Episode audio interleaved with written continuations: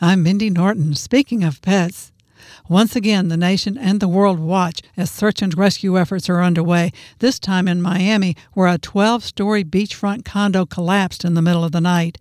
In the aftermath, more than 150 people were reported missing. Relatives and friends of those who were unable to escape cling to hope that their loved ones will be found alive. Almost immediately after the collapse, search and rescue teams rushed in to help. They came from so many places. A team from Israel arrived, requested by survivors because of the number of Jewish residents living in the high rise. Moises Sofer from Mexico and his little black and white dog Oreo represent Cadena International, a nonprofit group dedicated to assisting in disasters. Oreo is trained to search out survivors.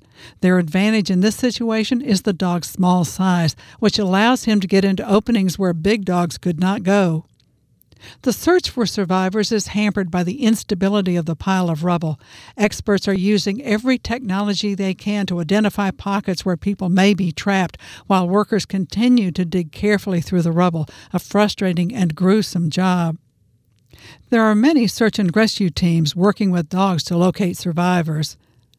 Lutheran Church Charities have dispatched comfort dog teams to Miami. Their mission will be to offer support and encouragement to all the workers.